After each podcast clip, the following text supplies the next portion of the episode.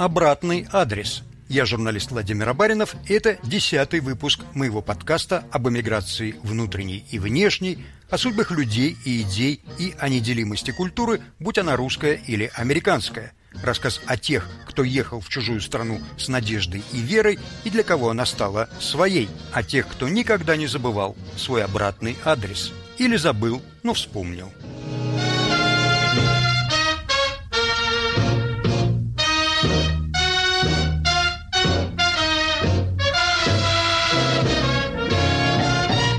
От Российской империи Советскому Союзу осталась Великая балетная школа, но к концу 20-х годов в репертуаре главных театров страны не было ни одного балета, созданного при советской власти, балета на современную тему. Все попытки заполнить этот пробел оказывались неудачными. В 27 году Большой театр предпринял очередную попытку, которая закончилась мировым триумфом. Автором балета, о котором сегодня пойдет речь, стал композитор академической школы, снискавший славу еще до революции, живой классик Рейнгольд Глиер. О том, как это произошло, мы говорим с правнуком композитора Кириллом Новосельским. Кирилл Игоревич, я так понимаю, что вы сейчас ведете репортаж прямо с места событий. Говорите со мной из мемориальной квартиры своего прадеда в Москве на улице Чаянова, которая при советской власти называлась улицей Готвальда, а еще раньше Третьей Миусской. Да, сейчас я нахожусь в мемориальной квартире, в которой с 38 по 56, то есть 18 последних лет – прожил Ренгольф Морисович со всей большой семьей своей. Я сижу в его кресле, сплю на его диване по-прежнему. И в этой комнате вы будете смеяться, прямо из этой комнаты, когда я был еще школьником, здесь жила бабушка, это его старшая дочь, вторая старшая дочь. Все мы здесь вместе были и почти каждый вечер слушали ваше радио. Надеюсь, что и эту нашу передачу вы будете слушать, сидя в том же кресле. Давайте поговорим об истории балета. Пора назвать его «Красный маг». Согласно популярной версии, все началось с заметки в газете «Правда» о том, что в китайском порту, цитата, в результате происков империалистов задержан советский пароход с продовольствием для китайских трудящихся. Конец цитаты. Насколько достоверна эта версия? Тот случай, который считается легендой, на самом деле это истинная правда – на одном заседании художественного совета в Большом театре стал вопрос, ну что же мы можем сделать на современную тему, разве можно осовременить балет? Художник и либретист Курилка вынул из кармана заметку из газеты «Правда» и говорит, вот чем не сюжет. Ну, народ э, так смутился, посмеялся даже кто-то. Он, как опытный человек, сразу набросал экспромтом небольшой сценарий, потом изложил на следующий день это Екатерине Васильевне Гельцер, и вот она стала таким ядром. Это балерина, совершенно гениальный человек – она стала таким ядром этой команды нового спектакля. Здесь надо сказать, что китайская тема тогда была исключительно острой. Китаем после распада империи правили враждовавшие друг с другом военные группировки. Шла гражданская война. Вожди Коминтерна в Москве всячески поддерживали одну из сторон – китайских коммунистов. Центральное правительство в Пекине препятствовало этой подрывной работе. Имели место инциденты с советскими судами, на которых искали оружие. Вероятно, об одном из таких инцидентов инцидентов и прочел в «Правде» Михаил Курилка. Курилка был человеком щедро и разнообразно одаренным. Много хорошего и интересного можно рассказать о хореографах спектакля Василии Тихомирове и Льве Лощилине, но главным двигателем проекта действительно была Екатерина Гельцер – Несмотря на политическую актуальность, путь балета к зрителю оказался совсем не гладким. Проект столкнулся с непредвиденными трудностями. В театре сменилось руководство, новая дирекция приостановила работу. Екатерине Гельцер пришлось продавливать постановку нестандартными методами. Журналист, наш с вами коллега, пришел как-то на собрание вот этой четверки, которые с тревогой обсуждали создавшуюся ситуацию, угрозу закрытия проекта, и предложил такой ход представления уже созданных фрагментов балета в массовых коллективах грубо говоря, пойти в народ. У Гельцера загорелись глаза. Вот этот журналист помог контактами с фабриками и заводами и сделали выездные бригады. И они поехали по этим предприятиям через правкомы, через мискомы.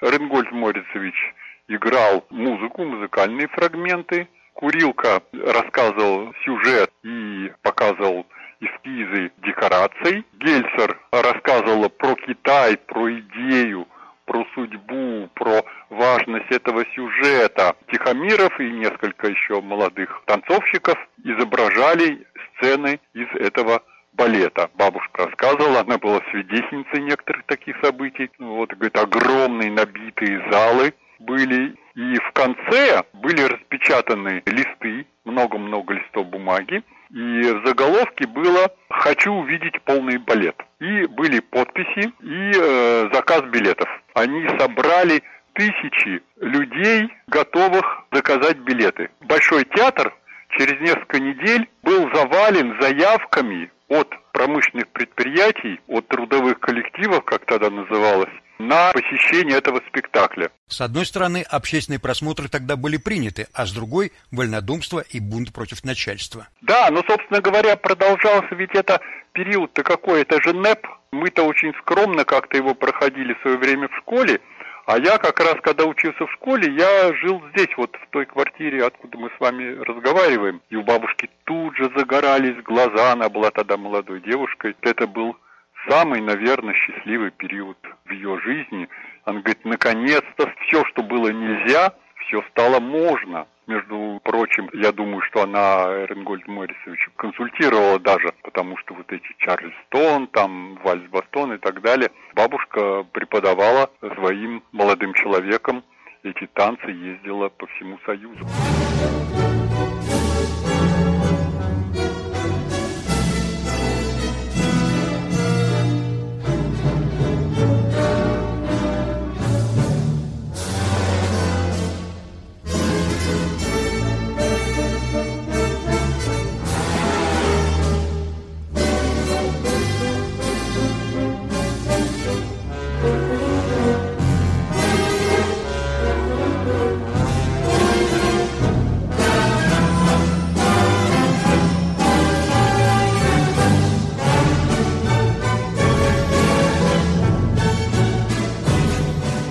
Балете советское судно никто не захватывает, но эксплуататоры китайского народа, китайцы и англичанин, опасаясь дурного влияния русских на угнетенных китайских пролетариев, замышляют убийство капитана. Между советским капитаном и танцовщицей Тао Хуа вспыхивает роман, подобный сюжету оперы Пучини «Мадам Баттерфляй». Только в балете героиня не убивает себя сама, ее убивает жених, принадлежащий к лагерю врагов социалистического Китая. Красный маг интересен не только смешением культур, но и соединением злободневного политического материала с миром грез.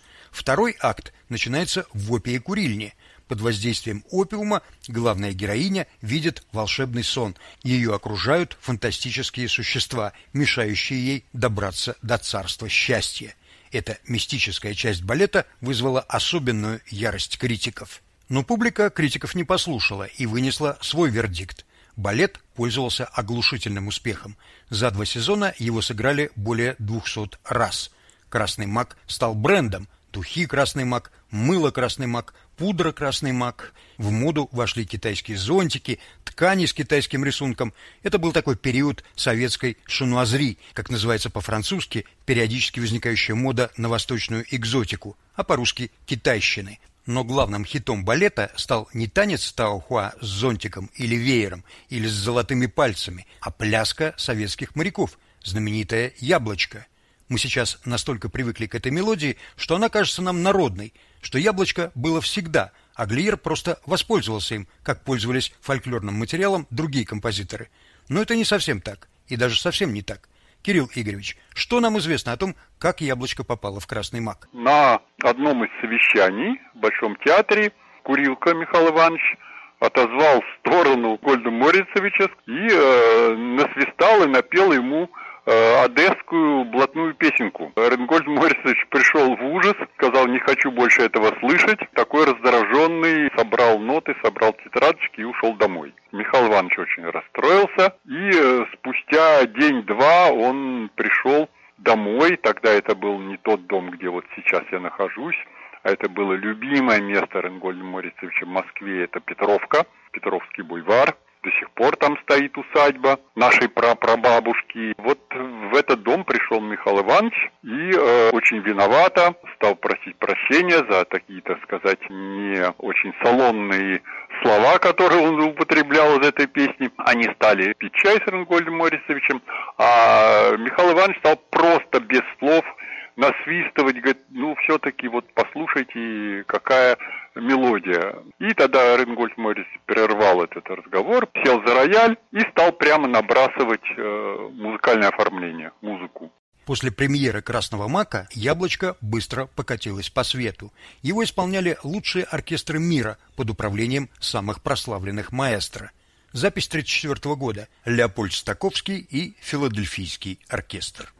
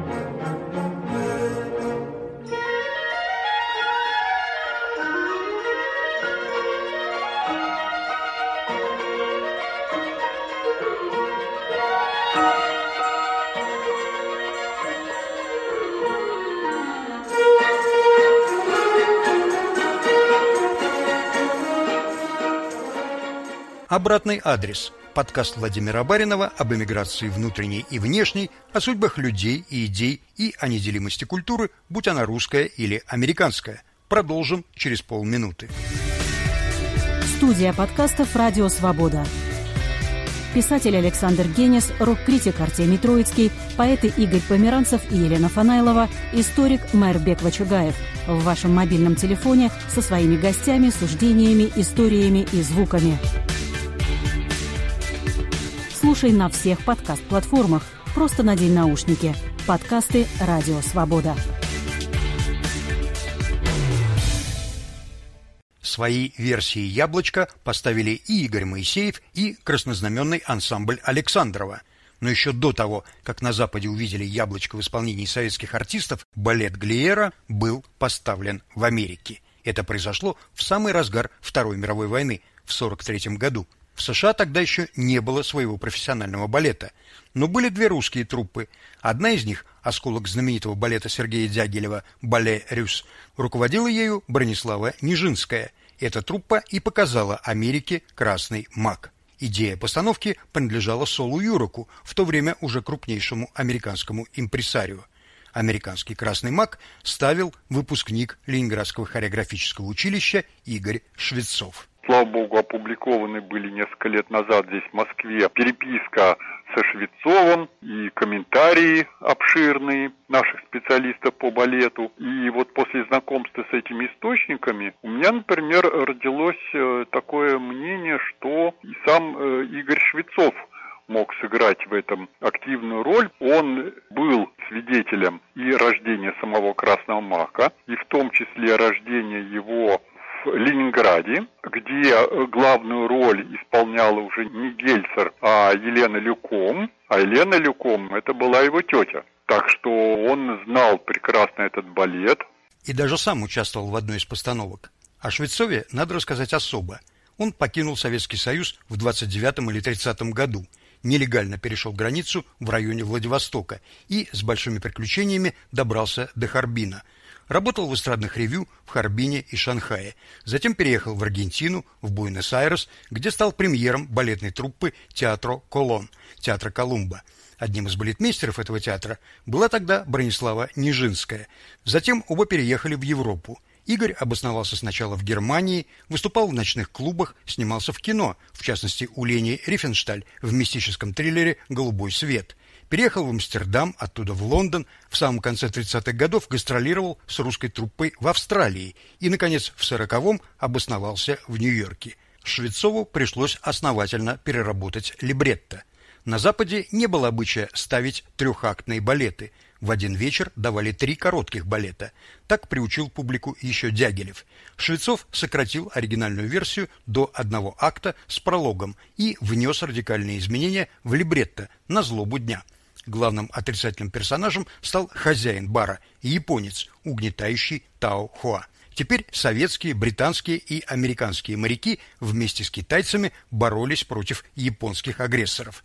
В финале в сцене проводов русского судна японец сталкивает Тао Хуа с причала в море, но она не погибает. Ее подхватывает толпа, а злодеи японца затаптывают насмерть. Тао Хуа подносит губам подарок русского капитана цветок красного мака. Звучит, как и написано у Глеера, «Интернационал».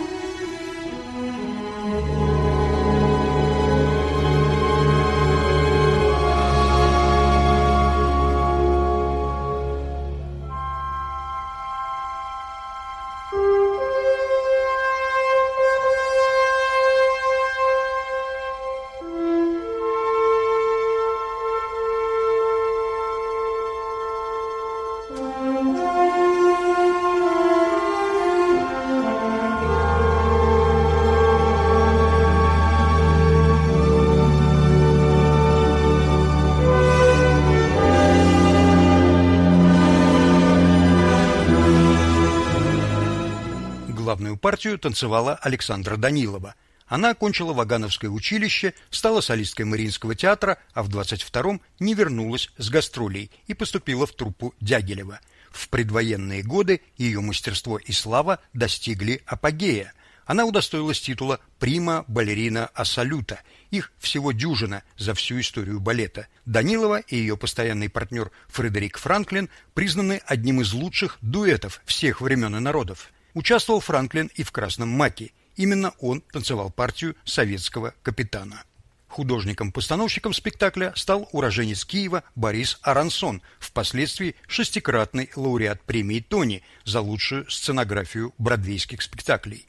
Премьера состоялась 9 октября 43 года в Кливленде. Затем труппа отправилась в тур: Чикаго, Милуоки, Лос-Анджелес, Сан-Франциско, Филадельфия, Монреаль, Нью-Йорк. Американцы с энтузиазмом воспринимали нехитрую идеологическую схему. В Канаде это был спектакль, сбор от которого пошел в фонд помощи Советскому Союзу, поэтому из Оттавы на него специальным поездом прибыл генерал-губернатор Канады граф Атлон с супругой и послы союзных стран. От американского красного мака не осталось почти никаких изобразительных материалов. Но есть два письма Игоря Швецова Глиеру, в которых он рассказывает о своих переделках. Среди прочего, там есть такая фраза: за последние годы балет сделался очень популярным в этой стране, и должное надо отдать русским. Они, несмотря на довольно тяжелую борьбу, заставили американцев понимать, ценить и любить балет. Это, конечно, чистая правда. Швецов сам, как педагог, воспитал несколько поколений американских танцовщиков.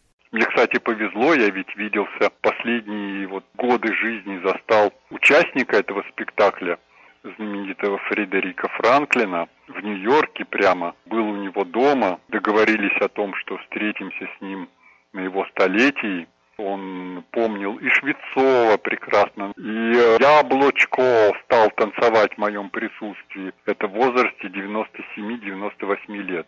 Так что те люди, которые были связаны с, с балетом «Красный маг», и в частности с американским периодом, это и вот Фредерик Франклин, и буквально на днях я говорил с Татьяной Лесковой, которая тоже Швецов ставил в Бразилии в ее присутствии этот балет, и она даже позже в некоторых концертных номерах танцевала фрагменты из «Красного мака», ей сейчас 98, до днях будет 99 лет. Она прекрасно помнит, прекрасно напевает. То есть это вот живет, это невероятно, да, 60, 70, 80 прошло вот эти многие-многие десятилетия, а в людях воспоминания об этом произведении, в их движении, в их поговорке, в их памяти почти этих столетних людей все это живо.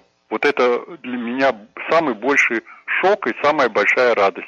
Татьяна Лескова – русская балерина, танцевавшая в одной из пост-дягилевских труп, а потом переселившаяся в Рио-де-Жанейро. Там она и видела «Красный маг». Швецов в 45 году повторил свою американскую постановку. Ну а «Яблочко» пользовалось в Америке невероятным успехом и до постановки Швецова, и позже – так что нет ничего удивительного в том, что матросскую тему адаптировали на свой лад американские оркестры поп-музыки, такие, например, как оркестр Боба Кросби, записавший в 1942 году «Фокстрот. Танец русских моряков».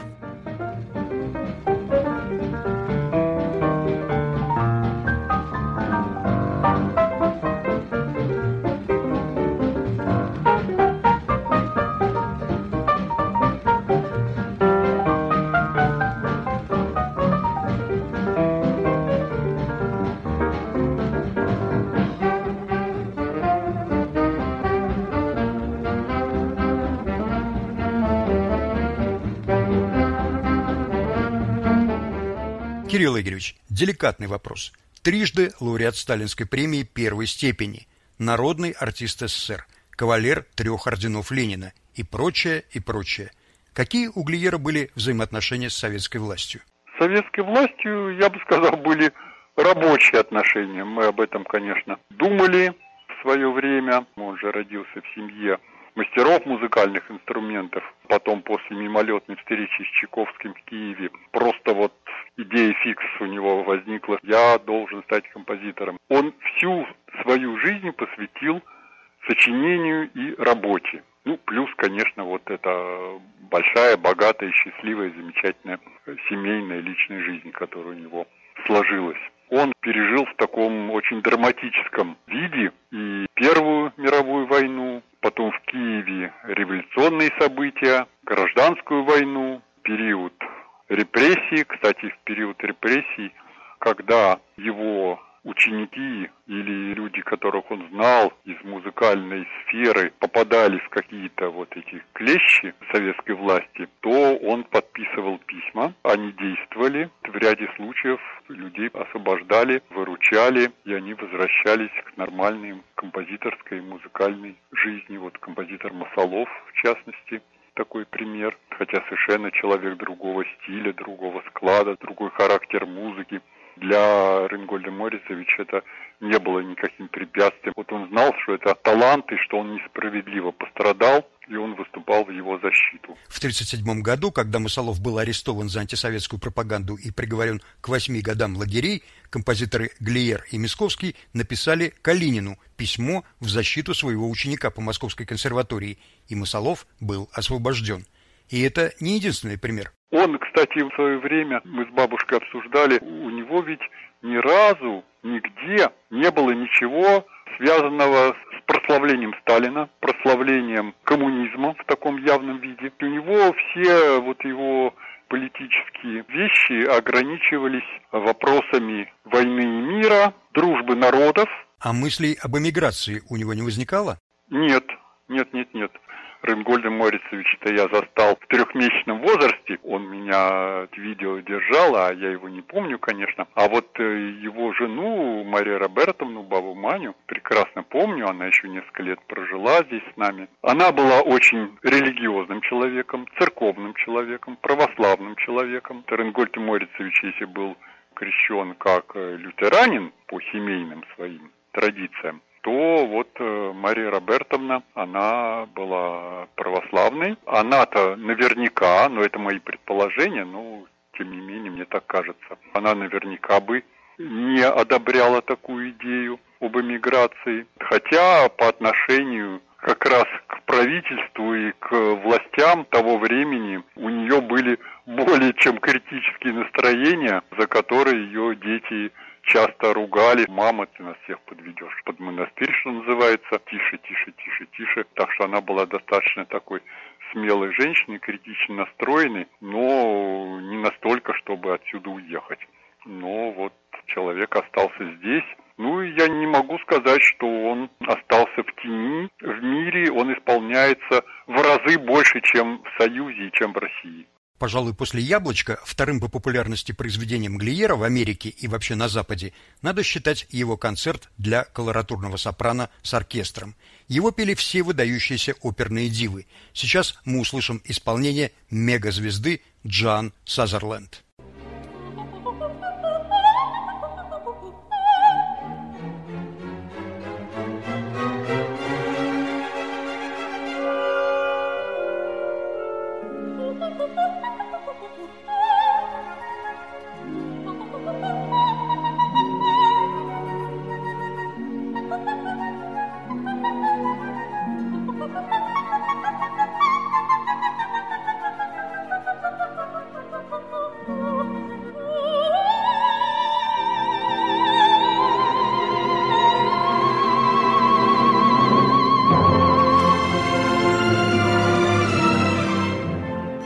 Из старых музыкальных журналов я нашел письма Глиера к Марии Ренквист, которая впоследствии стала его женой, а тогда, в 1901 году, еще не была даже невестой, просто другом. Там есть, например, такое признание после рассказа о первой юношеской любви. На том месте в моей душе, где я похоронил первую любовь, выросла музыка. Или вот такая фраза – я чувствую, что в моих руках страшная техника, что я могу, поставивши ту или другую ноту на бумаге, вызвать в слушателе то или иное чувство.